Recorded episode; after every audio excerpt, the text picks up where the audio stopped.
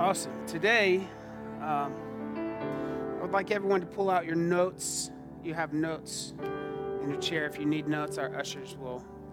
If you don't trust your husband to take complete notes, go ahead and get your own. Um, if you need notes, wave your hand. Our ushers will make sure and get a copy to you. I do want to say um, I'm not going to be able to finish today's sermon, okay? Um, this is going to be, as I learned the last service, of, of part one of two, apparently. Everybody take out your notes and your pen. I want you to wave it in the air. Wave this pen and notes or your phone, whatever it is that you're using. It's, it's really critical. I can't stress this enough that you take notes today.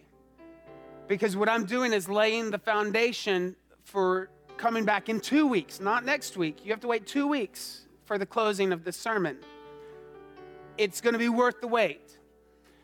The favorite part, my favorite part of the sermon is, is in two weeks, but I, I have to lay this foundation for you today. And so I need you to take notes, put it in your Bible, put it in your phone, put it in your pocket, bring it back in two weeks whenever I wrap the sermon up. Next week, I've already got plans uh, for the sermon next week. Uh, so it's going to take a couple weeks for us to wade through this, but it's a good sermon and I want you, I want to equip you as best that I can. Today we start a series called How to Be the Perfect Christian. How to Be the Perfect Christian. I'm taking some information from the Babylon Bee. How many of you have heard of the Babylon Bee? Maybe you've shared stories from them online thinking it was real and it wasn't real. It's satire. Satire means it's a joke. Relax, chill out. Um, so they make fun of everybody. No one is exempt from getting made fun of by the Onion or the uh, Babylon Bee. But I do want to talk about something that they talked about in 2018. So last year, they, there was this uh, concept written, and it was about being a perfect Christian, how to be a perfect Christian, your comprehensive guide to flawless spiritual living. However, you and I both know there's no such thing as a perfect Christian. Can I get an amen from somebody who has proved that to be the case? There is no such thing as a perfect Christian. We are all flawed human beings. But because of Jesus' death, burial, resurrection, you and I can receive forgiveness of our sins. That's what we celebrated last week on Easter Sunday the fact that He took on the weight of our sin. And He conquered death, hell, and the grave. And because of that, because He was victorious, you and I can be victorious in this life, not just the life to come in this life, you and I can be victorious. And so I want to talk to you about what the perfect Christian looks like. Keep in mind this is satire. So when you hear the first point, don't text or don't don't tweet pastor said da da da da da da. It's satire. Okay, you're to get me run out of town if people believe that I really believe the statement that I'm to make to you. I want to take you to Galatians chapter 6. In the book of Galatians, uh, Paul is writing to the Christians in Galatia. If you were or I were to summarize the book of Galatians, it would be something like a nutrition label. In other words, um, what is in this thing called Christianity? What is what's the additives? What's the preservatives? What's not needed? What's the extraneous stuff thrown into the mix? And so um, I want to really help you and I understand what Christianity is at its very core today. So, if last week you received Jesus Christ, I know that we have a few people in this service that received Jesus last week. This is a great day to get your feet wet and understanding Christianity and this thing we call doing life with Jesus. This past week, I was in the grocery store, and over the last last four weeks or so, um, I've, I've changed my eating quite a bit, significantly, enough that my wife is proud of me. Let's leave it at that. I'm not eating pork. I'm not eating red meat. I'm not eating shellfish. I'm only, if I eat fish, it's only wild caught cod. I don't eat dark chicken, only white chicken. And I don't actually even like chicken, um, unless it's fried. I like fried chicken. But I, alas, I'm not eating fried foods. Um, I'm not eating sugar. I'm not eating carbs. I'm not eating dairy. What am I eating? Air. Air. My grocery bill is super low. Yeah, so the, the sugar and the carbs, that's I'm eating as low as possible, but obviously there's some getting in there. But I'm doing well, doing quite well.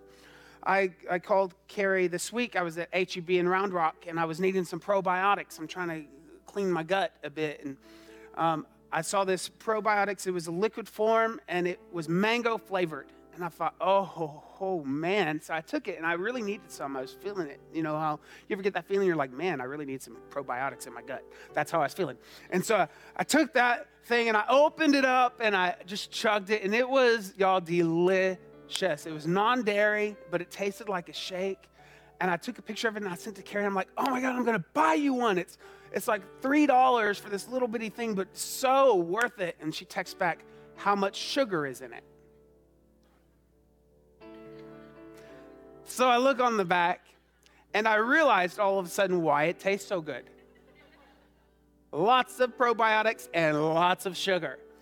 So I was kind of bummed about that. And then yesterday, I, you know, I'm, I'm doing well. I went for a hike yesterday, swam in the pool for a bit with the family. And, you know, when you swim, you get hungry. So I went and I got some guacamole because that's, that's heaven's food right there, guacamole.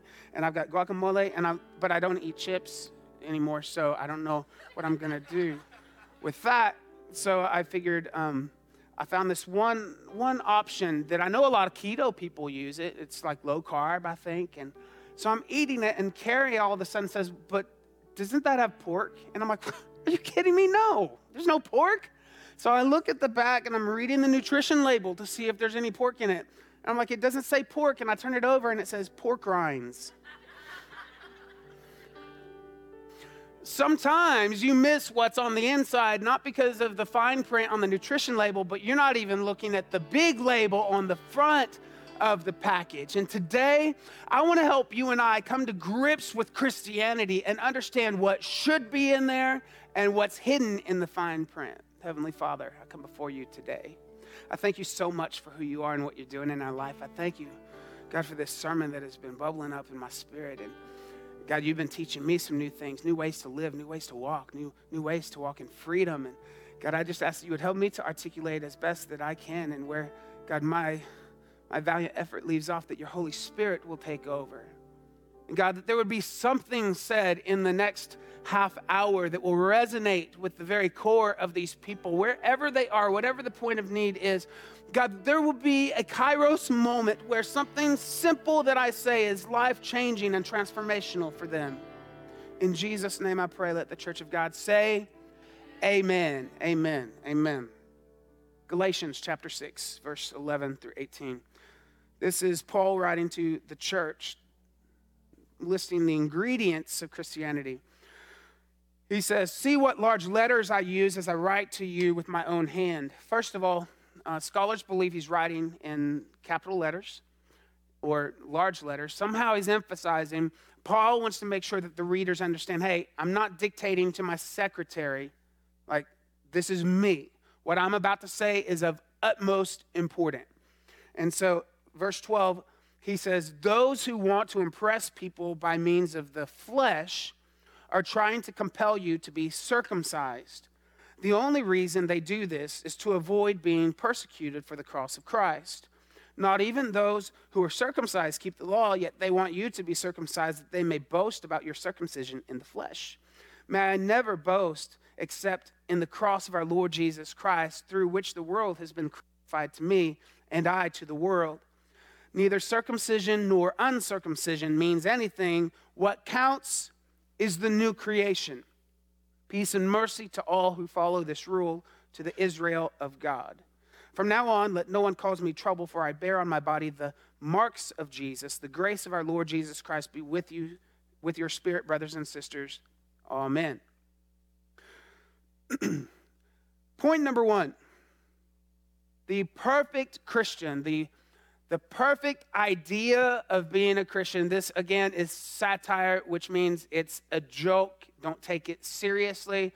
But it's amazing how often many of us, you and I, will take this next statement very, very literally.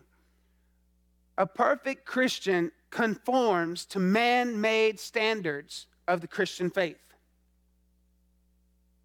If you're trying to be the perfect Christian, which doesn't exist, but if you want to wear that mask, you will convince those around you that a perfect Christian will conform to the man made standards of the Christian faith. Now, the perfect idea is not God's idea. Can I get an amen? God does not expect you and I to conform to man made standards of Christianity. Thank God. Like, thank God we don't have to walk in legalism, and God isn't so concerned about our outward appearance and whether we're wearing makeup or how long our hair is or what kind of music we listen to, right? I mean, uh, of course, he does care if we listen to Britney Spears, but other than that, he, he doesn't care about the external things, he cares about the heart. I have three maybe statements here that I want you to write down real quick. Just out of the gate, I want to give you three points that reflect back on Galatians 6. The first one is this perfect Christians are more concerned with impressing others than embracing Jesus. Doesn't that sound exhausting? I am so thankful that I have an audience of one. I am so thankful that I don't live in this make believe reality that I have to be perfect all the time and I have to impress you for me to feel worthy and feel like I'm a true Christian. Perfect Christians are more concerned with impressing others than embracing Jesus. We see that in verse 12. Those who want to impress people by means of the flesh are trying to compel you to be circumcised. The only reason they do this is to avoid being persecuted for the cross of Christ. In other words, they're trying to get you to get circumcised to fulfill this, this outward feat that looks like you're following God. Because if on the outside I look like I'm following God, I'm not accountable for the stuff on the inside that really determines if I'm following God. It's so much easier. I said earlier it's exhausting to be a perfect Christian. It's really a lot of work. But it's a lot easier than picking up your cross and following Jesus. Here's what I've, here's what I've learned, though, in, in my 44 years on life. I can try all day long to be the perfect Christian, but it's a lose lose situation because God can't heal who I pretend to be. Point number two perfect Christians think your, everybody say my, Perfect Christians think your obedience will earn them points with God. Verse 13. Not even those who are circumcised keep the law. In other words, the people who are circumcised and telling you to get circumcised, they're not even keeping the law. Yet they want you to be circumcised that they can boast about your circumcision. So they want to boast about your circumcision so they look better before God. You ever known the perfect Christian who has so much time on their hands to point out all of your faults and failures and flaws? It's as if their calling in life is to make you look more like Jesus. Right? You ever, come on, surely you know these people. It's like they got their life straight when they were seven years old, and now they've got all this time to fix all the world's issues. Perfect Christians actually validate their relationship with Jesus by you doing what is right. How twisted is that? You, you put their relationship with God in jeopardy when you mess up. Because if you're close to them and they're close to God, you should know better. If that's what being a perfect Christian looks like, I think I don't want it. Point number three perfect Christians prefer to be a cathedral rather than a construction zone. Perfect Christians prefer to be a cathedral rather than a construction zone. Verse 15 neither circumcision nor uncircumcision means anything, Paul says. What counts is the new creation. If you look at the word creation, what it really is saying is building, a new structure, a work in progress. Like, it doesn't matter the works that have been done, are being done, or about to be done. Like, what is God building in you? Perfect Christians, they want to be a cathedral. They want to build a monument to the grandeur of their righteousness and holiness. But a person whose heart is bent towards the Lord, they don't care about building a monument to their success. I hope for the rest of my days until I die, that you will look at my life and say, man, he never fully got it all together.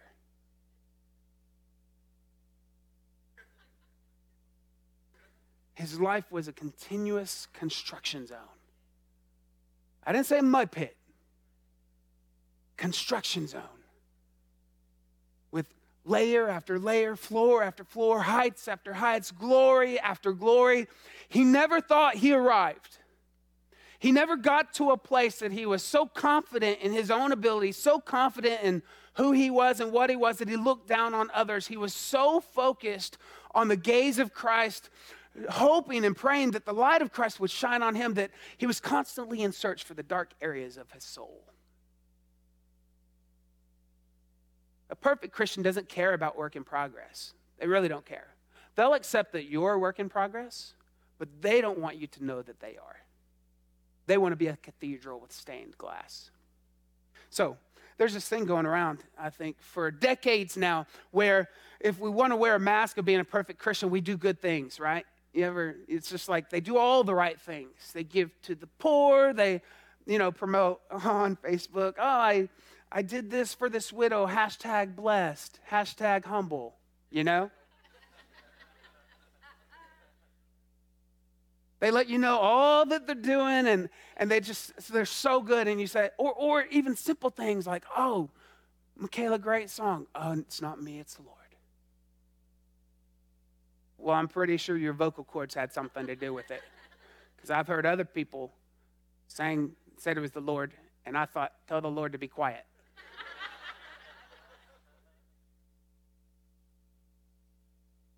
we try to do things so good because, you know, we, and let's, let's be honest, I want to make the Lord famous in a good way.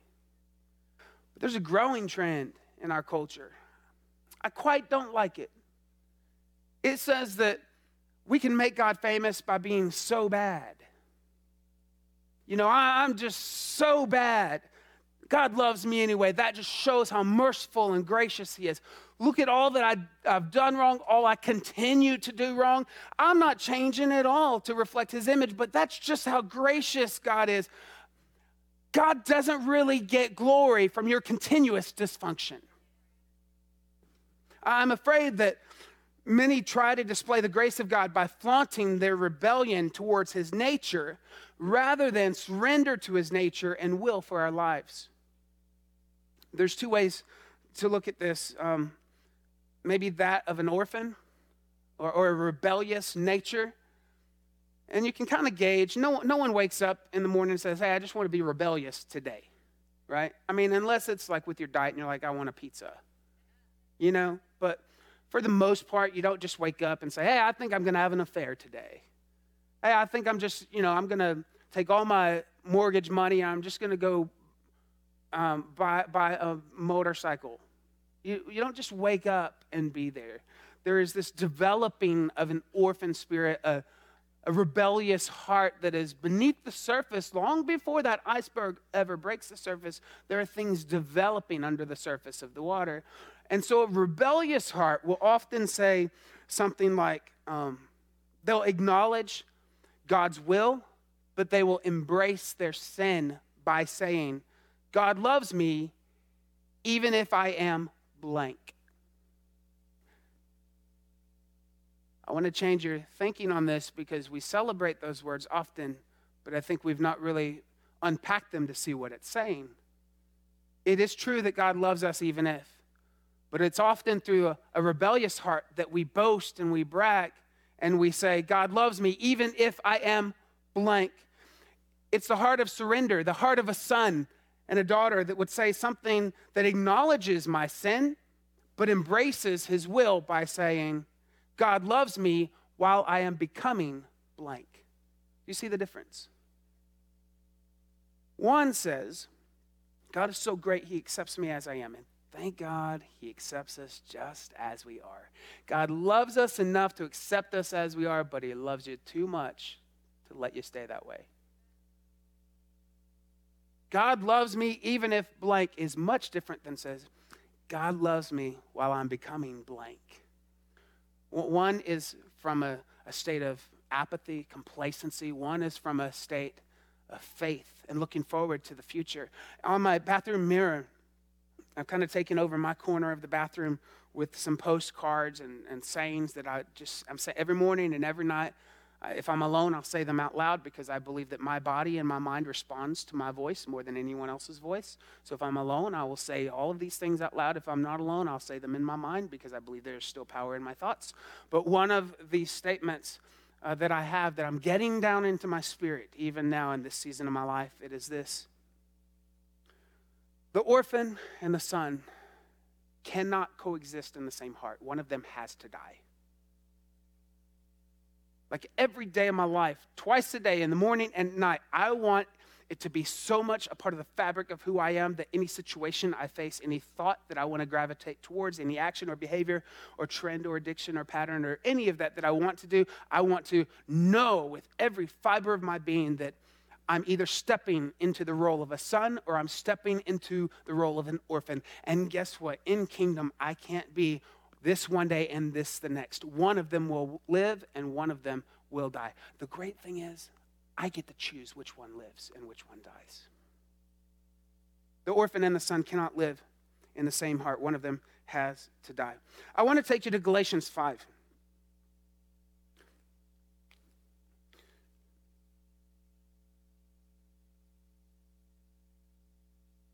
If you remember, uh, last week I asked a question.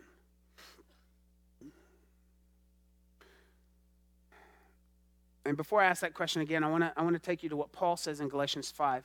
If we back up a chapter, it says, um, You, my brothers and sisters, were called to be free. How many of you like freedom? Yes, you were called to be free. But, this is a big but. This is a big but in the Bible. But do not use your freedom to indulge the flesh Rather, serve one another humbly in love, for the entire law is fulfilled in keeping this one command love your neighbor as yourself. If you bite and devour each other, watch out, or you will be destroyed by each other. So I say, walk in the Spirit, and you will not gratify the desires of the flesh. For the flesh desires what is contrary to the Spirit, and the Spirit what is contrary to the flesh. They are in conflict with each other, so that you are not to do whatever you want. But if you are led by the Spirit, you are not under the law. I want to go on to 19, it says all kinds of things that are dirty, filthy, awful, and hideous, okay? These are clear things in God's word that we are to avoid sexual immorality, impurity, debauchery, idolatry, witchcraft, hatred, discord, jealousy, fits of rage, selfish ambition, dissensions, factions, envy, drunkenness, orgies, and the like. That's a pretty comprehensive list. It goes on in verse 22. This is where things start to shift. But the fruit of the Spirit is love, joy, peace, forbearance, kindness, goodness, faithfulness, gentleness, and self control. I'm going to make a very bold declaration right now, and I'm going to say this There is no sin that you have ever committed in your lifetime that did not result from one of these fruits of the Spirit not growing in your life. Every sin that you can commit, did commit, are committing, or ever will commit, centers, has a root cause from a fruit of the Spirit that has not taken root in your relationship with Jesus Christ. So I asked you a question last week, and I'm going to ask it again for those that weren't here. Last week I said, How many of you have ever told God in some area or weakness of your life that you would never do it again? Right? Whatever it was, you made some deal with God. God, I promise, if you just get me through this, I promise I will never, ever do it again. But you have done it again. How many of you? Last week it was 100%. We have more saved people here, apparently. It was an Easter crowd we expected. We expected that last week. Um, I've done it. I've said, God, I will never, ever do this again. And then I found myself doing it again. I want to crack the code on this whole spiritual living because I believe there is a way that you and I can actually grow to a place where we're not making false promises to God, where when we get something into our, our spirit, into our heart, into our mind, into our our will, when we determine something, that suddenly all of heaven rushes around us to support that decision because it's in line with God's will. And when we say, I will never do this again, we actually don't do this again. I know I'm spitting a lot right now. I promise I'll never do it again. I'm going to spit no matter how much I promise. I know, I get it. We go through these cycles of false promises, and then we get discouraged because we continue to see it happening over and over again. But what if there's a way to crack the code?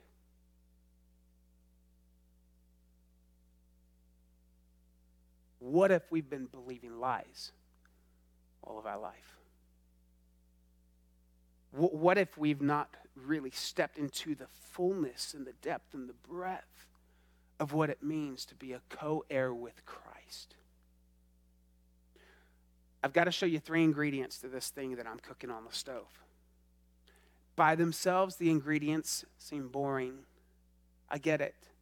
But I've got to, I've got to describe them to you and then I'm going to pull it all together and we're going to let the stove simmer and you're going to start to smell the aroma of them together. Is that okay? Will you stay with me?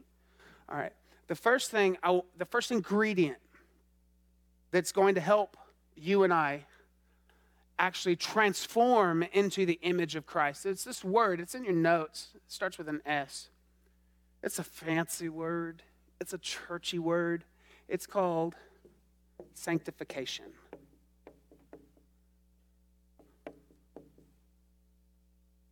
sanctification.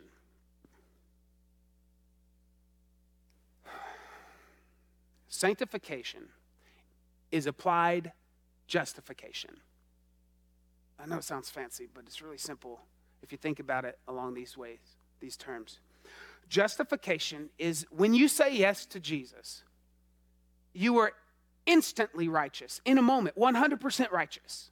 Not because of what you've done, not because you've changed your patterns, not because you're suddenly thinking the right thoughts, but because of what Jesus Christ did for you on the cross, you are instantly 100% justified. What is that?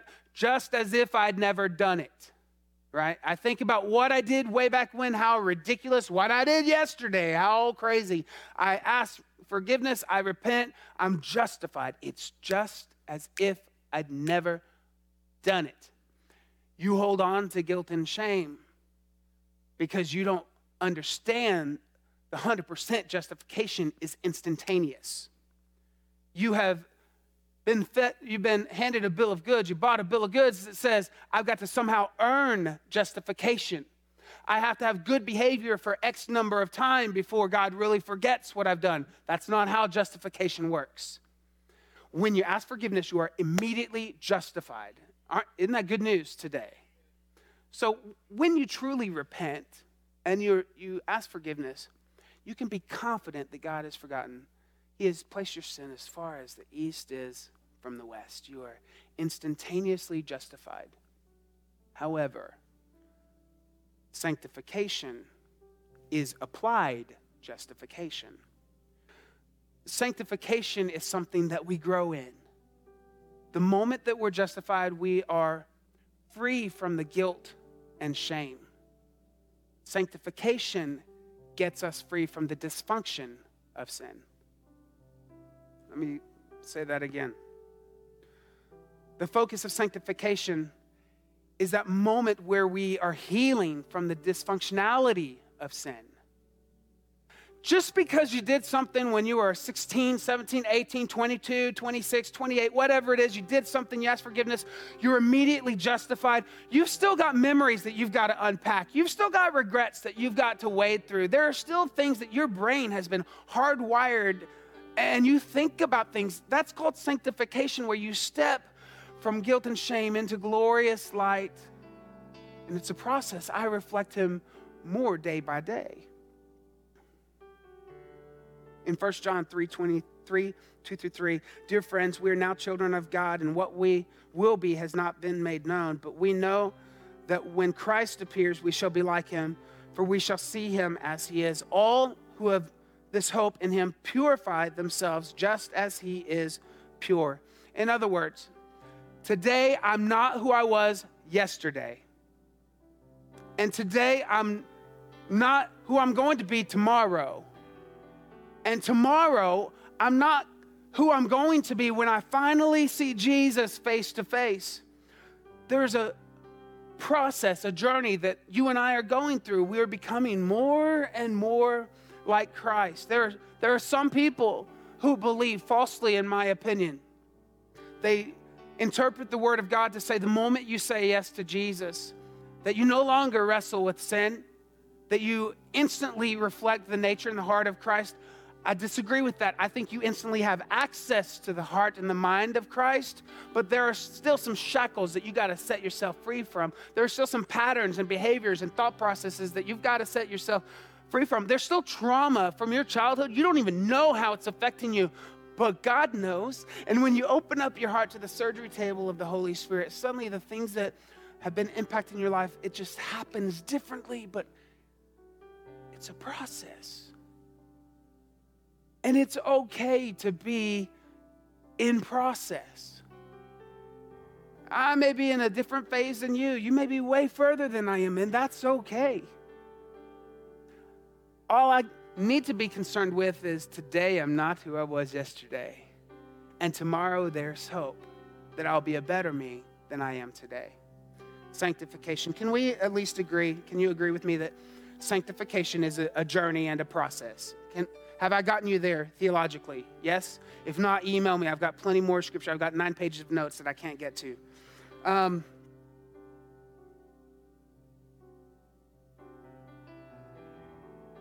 let me get to the second ingredient.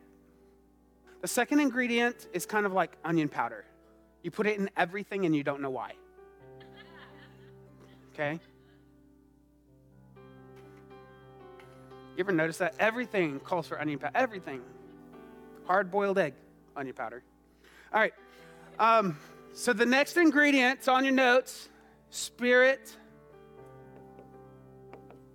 hyphen soul hyphen body. I'm going to take 10 more minutes. We can wind that down. Please. Thanks, Chad. Give it up for Chad. Is he not awesome? I just feel bad for him playing I'm not, I'm not landing the plane yet, bro. Um, I, I have to leave off with you guys where I left off with the first service, so I, I got to try to navigate this well. Um, spirit, soul, body. How many of you have tried to break apart, you know, well, the Trinity, for example, Father, Son, Holy Spirit? We think of maybe an egg. You've got the shell, the white part, the yellow part, right? We kind of attribute that to something that we can wrap our brain around. How many of you have ever tried to separate the parts of your personhood? Spirit, soul, body. How many? Come on. Am I the only one that thinks like that? Okay. Um, in the Christian realm, theologians they debate about this. This is actually pretty uh, controversial. So if you're new to Christ, um, you you can certainly check out on this because I want to geek out just for a moment. Is that all right, church? If I just geek out for a moment on this, and if you're new to Christ, it should be kind of interesting to be like, whoa, I didn't know church could, could go like this. Um, spirit, soul, and body. There are three perspectives that we see in church. Um, the first one is exactly the way it's written spirit, soul, and body. That's called trichotomy. Trichotomy. So we have a spirit, we have a soul, we have a body. I grew up believing I, w- I was a trichotomist. I believed that I had a spirit, I had a soul, and I had a body. I don't believe that anymore. Um, in fact, most biblical scholars today would not agree with the statement. But how many of you grew up believing there was a spirit, a soul, and a body? Okay. And you can still believe that if you want to. This is um, not going to send you to hell if you're wrong or if I'm wrong. Uh, it's just, it's a good way to think about things, and, and it's so fundamental to the ingredient of how we're not going to keep circling around that same mountain. So I, I need you to understand this. Um, according to many trichotomists, believing that there are three, man's soul includes his intellect, his emotions, and his will. And they maintain that all people have such a soul and that different elements of their soul can either serve God or give way to sin right? We believe that our emotions, we can sin in our anger or our will. We can sin in our rebellion or disobedience. Um, a person's spirit, however, they believe is a different level. It's like somehow a bit holier, a little more pure than the soul is. Um, it's a higher faculty that only comes when a person becomes a Christian. It only becomes alive when a person becomes a Christian. Scripture does not support that one bit. Um, every human that is ever born at conception has a soul slash spirit. Um, it doesn't just come alive whenever you accept Christ, it just comes in fellowship with Christ when you say yes to Christ. So it comes alive in the fact of, hey, I'm in relationship, not, hey, I now have a spirit. Okay? That's uh, what trichotomists believe, although that's wrong. Um, the other one, this is what I believe to be true and accurate, is in, you have two parts. We actually have two parts it's spirit slash soul and body. And I'm going to prove that to you in Scripture real quick. I'm going to have to fly quick over it. But you can email me for my sermon notes. I'll give it to you if you want. Um, or you could read my book if it comes out. Anyway, um, some argue that the spirit is not separate, a separate part of man. It's the spirit and the soul. And that's exactly what I. And just by the way, listen, if you are already sitting there with arms crossed and you're like, ah, he's sacrilegious, he doesn't know what he's talking about, maybe you're right. Maybe I don't know what I'm talking about. It doesn't really, at the end of the day, it's not something that you and I need to argue over. I just want to expand your thinking to a possibility. And then you'll pray about it and see that I'm right. Maybe. There are some things that you and I have to agree on. We have to agree that Jesus Christ is the Son of God, that He died for our sins, He rose on the third day, and He's coming back to redeem His church. Right? That's non negotiable. We can't let go of that. We have to believe that together. There are other fluid things. This is one of those fluid things. Like, you, if you're wrong or I'm wrong, we're not going to hell over it, right? It's kind of like if I, if one of us says, um, "Hey, Jesus is the Savior of the world," and the other says, "Oprah is the Savior of the world," one of us is definitely wrong right? One of us gives eternal life, one of us gives a car, right? One of them gives a car. This is not one of those things. If you want to believe that you have a spirit and a soul and a body, great. But the truth is, spirit and soul in Scripture is used interchangeably, okay? And I'll, I'll explain more about that, but let me go to the third, the third perspective that not so much evangelical Christians. You, won't, you would be hard pressed to find an evangelical Christian who believes this, but it's called monism. Monism. Um, monism is where we're all one entity. So our, our thoughts, our emotions, our will, our body, our spirit, everything is just one entity. When I die, that's it. There's nothing after this. I might get reincarnated to another. I don't believe this. They believe they might get reincarnated to another entity that is in, then all encompassing one thing, but when they die, they're dead. Right? You wouldn't find necessarily an evangelical Christian that believes that. If you do, uh, there's a lot bigger problems going on in their mind than just this issue. Uh, but I believe this, and let me just give you a few reasons why I believe that there are two. I'm going to give you five quick reasons. You would think this is the whole meat of my sermon, but I'm again laying a very important and critical foundation for what I, the really good gold stuff that I want to share in two weeks. Number one, Scripture uses soul and spirit interchangeably. Interchangeably. In John 12, Jesus says, Now my soul is troubled. Whereas in a very similar context, just uh, one chapter, or I'm sorry, in uh, John 13, one chapter later, he says, I'm troubled in spirit. So one chapter, his soul is troubled, then he's troubled in spirit. He's using it interchangeably.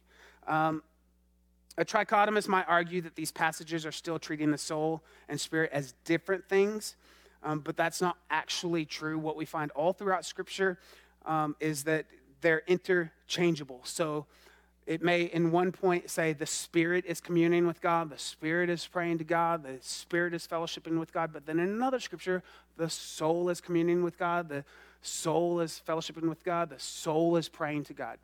We cannot find a pattern in Scripture where spirit is exclusively used for this context and soul is exclusively used for this context. You're not going to find it. Point number two is when people die in Scripture, it always says that their soul or their spirit departs.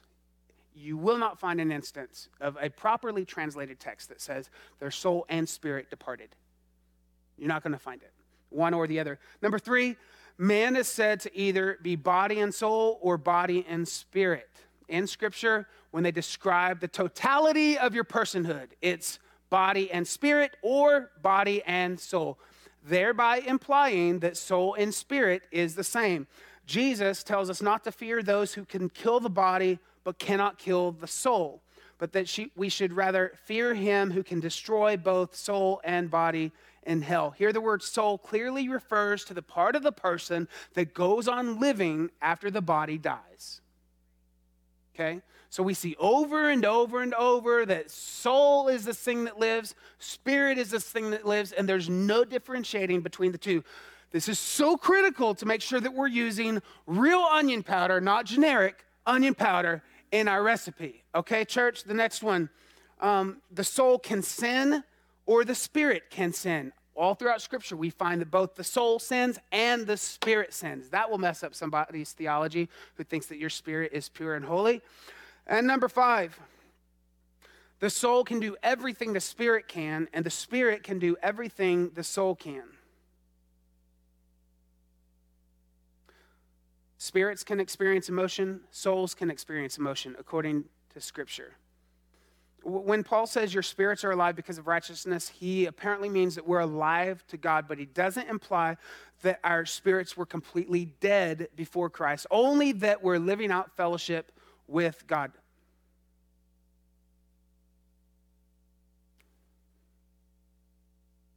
Why does it matter? This is a great little seminary course, Pastor, but who cares? I've got Chuy's waiting. Let me tell you why it matters. If indeed it is true that we are dichotomist, that our spirit and soul is one and the same, the unseen portion of our personhood. And that is separate from our body. There are, there are two things. The first thing is just cool. Uh, no, no really significant thing other than it's cool. The first thing is it gives me a real glimpse of heaven. It means that not just my spirit, some fuzzy wuzzy hat of bear is going to float on a cloud somewhere, a spirit that I don't even know how to articulate. And let's face it, if you if you've thought you were a trichotomist all along, you've believed in the spirit, soul, and body, I bet you've never really been able to articulate the difference between a spirit and a soul. I bet you haven't. Logically. Other than with a Phil Mamsy Pamsy Phil, good words. It makes more sense that my spirit and my soul is the same because the Bible says, I will be known in heaven as I'm known here. That means when I go to heaven, I'm taking with me all of my memories of you. I'm taking with me all of the times that we laughed together and we played together and we prayed together and we cried together. I'm taking, I'm taking with me what makes me me, my soul, my perspective, my faulty opinions, everything. And the moment I step into heaven with all of this soulish stuff that makes Trey Trey, and not just a spirit that looks like your spirit, I'm suddenly going to see life from a whole new paradigm. I can't believe I believe that for, well, I'm 44 now. I'm going to live to be 120. I can't believe I believed that for 120 years. What was I thinking? That, that's the beauty of me stepping into heaven and seeing, hey, you see that hot girl? That was my wife down there, y'all. That was my wife. I was married to her. Those are my kids. Can you believe God gave me those people? I had to raise these. Oh, that was my mom and dad. Can you believe how blessed I was to be in relationship? Oh, those were the people that were at my church, the Exchange Church. Yeah. And we did all of this for the kingdom. I'm going to carry all of that into heaven because my soul and my spirit will be there.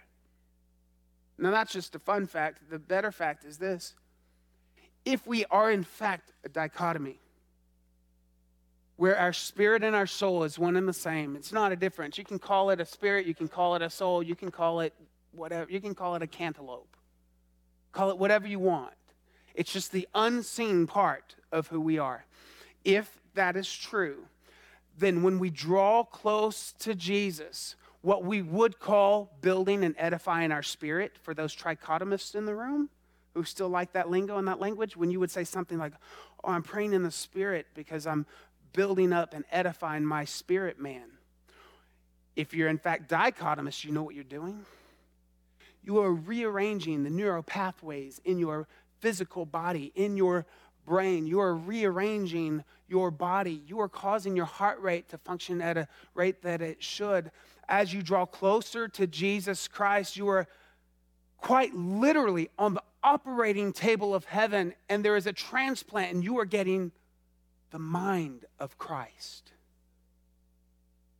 It matters because the enemy has confused us for so long, and when we're praying for breakthrough, we are like praying in the spirit and we're trying to build up our spirit man. And our spirit man is, is up here, but my mind is weak. My body is frail. If we see it all as one and the same, suddenly we don't have the excuse and we can't say stupid things like this. My spirit is strong, but I manipulate a lot. My spirit is strong, but I have a lot of fear. My spirit is strong, but I think negative thoughts. My spirit is strong, but I have little self control. When we know it's one and the same, and we are washing our mind and our physical spirit and soul and body with the Word of God, it can't help but transform us into His image. Last ingredient, and then I'm done.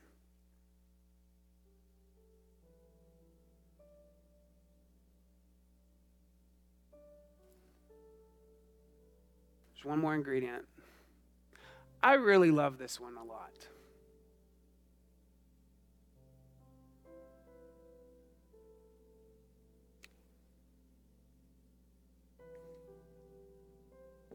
There are weights and sins. The Bible clearly distinguishes between weight and sin weight that you carry and sin that you embrace. It may seem trivial in the moment, but when I turn the heat up and start to stir the pot, it's going to make a little bit more sense.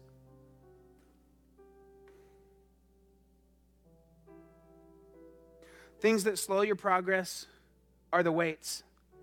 They may not be sin, but if you carry the weights long enough, it will get you off course. Getting off course is equivalent to sin. Hebrews 12 and 1 says, Wherefore, seeing we also are compassed about with such a great cloud of witness, witnesses, let us lay aside every weight and the sin which doth so easily beset us, and let us run with perseverance the race that is set before us. Why are weights important? Because some of us are circling that same mountain. God, I'll never do it again. And because we can identify that we've not stepped into sin, we've ignored the fact that we're carrying the weights. And the weights delay the progress, and the weights alter the trajectory of where you're headed, which ultimately results in sin. God, I'll never do blank again, but I did blank again. Here's the good news I've added all these into the pot, turning up the heat. And what you start to smell can be simmered into three statements. Number one, sanctification and progress is not only possible, which is great news, but it's an indicator of submission to the Holy Spirit.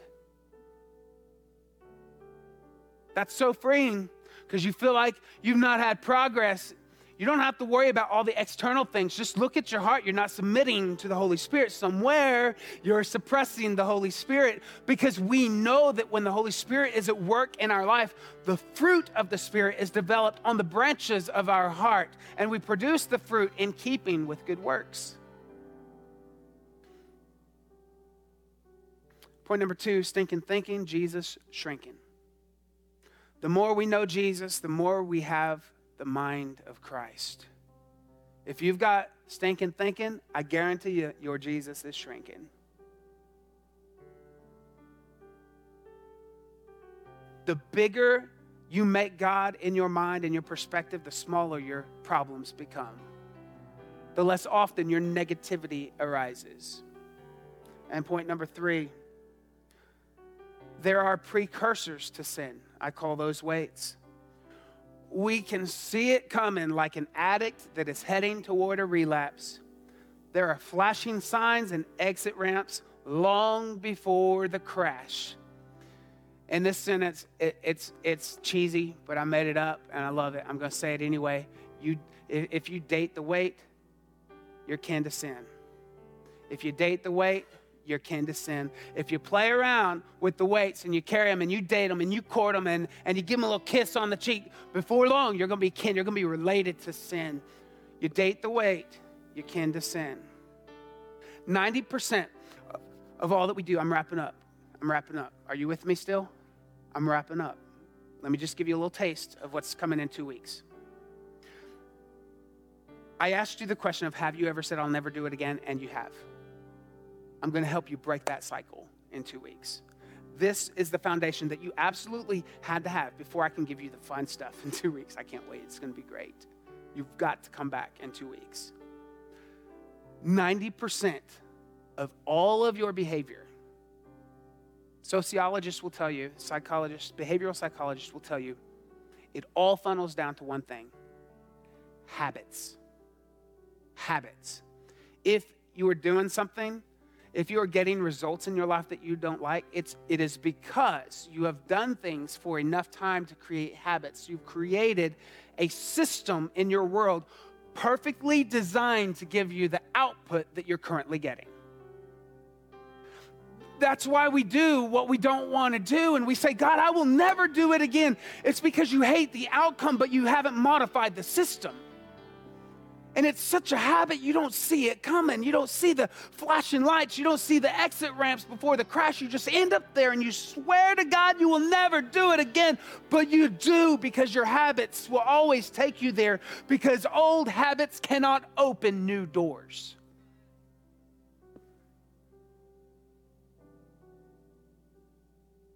Okay, I got to stop. I got to stop. Let me leave you with this. Did you know that with EEGs and MRIs, I'm, I'm super into uh, neuroscience right now. And, and I don't know if you realize that neuroscience is just now identifying what Scripture has said for hundreds of generations. Did you know that they can find in the brain that people who pray a lot, their brain structures have changed biologically? It's not a kumbaya, sit in the moment, meditate. Mm. When they pray, in fact, they could do MRIs of all of our brain and we could see who the prayer warriors are simply by the makeup of your brain. That's scary. Isn't it awesome? I'm going to help you in two weeks. Uh, we're going to we're going to converge all of this. We're going to talk about neuroscience and how it backs up scripture and how there is a way of escape. The Bible says there is no temptation that has overcome you that is not common to man, that he will not provide a way of escape. The reason you've not escaped is because you've never gone that way before. When the children of Israel were wandering the wilderness for 40 years, they wanted to see the promised land. And then Joshua steps on the scene in Joshua 3. And what does he say? His opening grand ceremony, he says to the people, Hey guys, listen, I know where we're going. You've never been this way before. They found the promised land because they changed their habits. Your habits will change the way you talk, the way you think, what you see, what your hands do, and where your feet go. Come back in two weeks. We're out of time. Father, in Jesus' name, God, I thank you that your crazy love, your crazy love just does something to us it gives us the opportunity, God, to step out of our patterns of defeat, the things that we have embraced, the things that we have said yes to, not realizing we had other options. Oh, God, I thank you that we're not going to go around that mountain again. God, I ask that you would stir in us. And as we sing this next song, God, stir in us this notion that we don't have to be defined by our habits, that we can create new habits that we can find a new end, a new freedom to walk in. Paul said that the love of Christ constrains us. So, God, we invite your love to do its work in our heart right now. In Jesus' name I pray. Amen.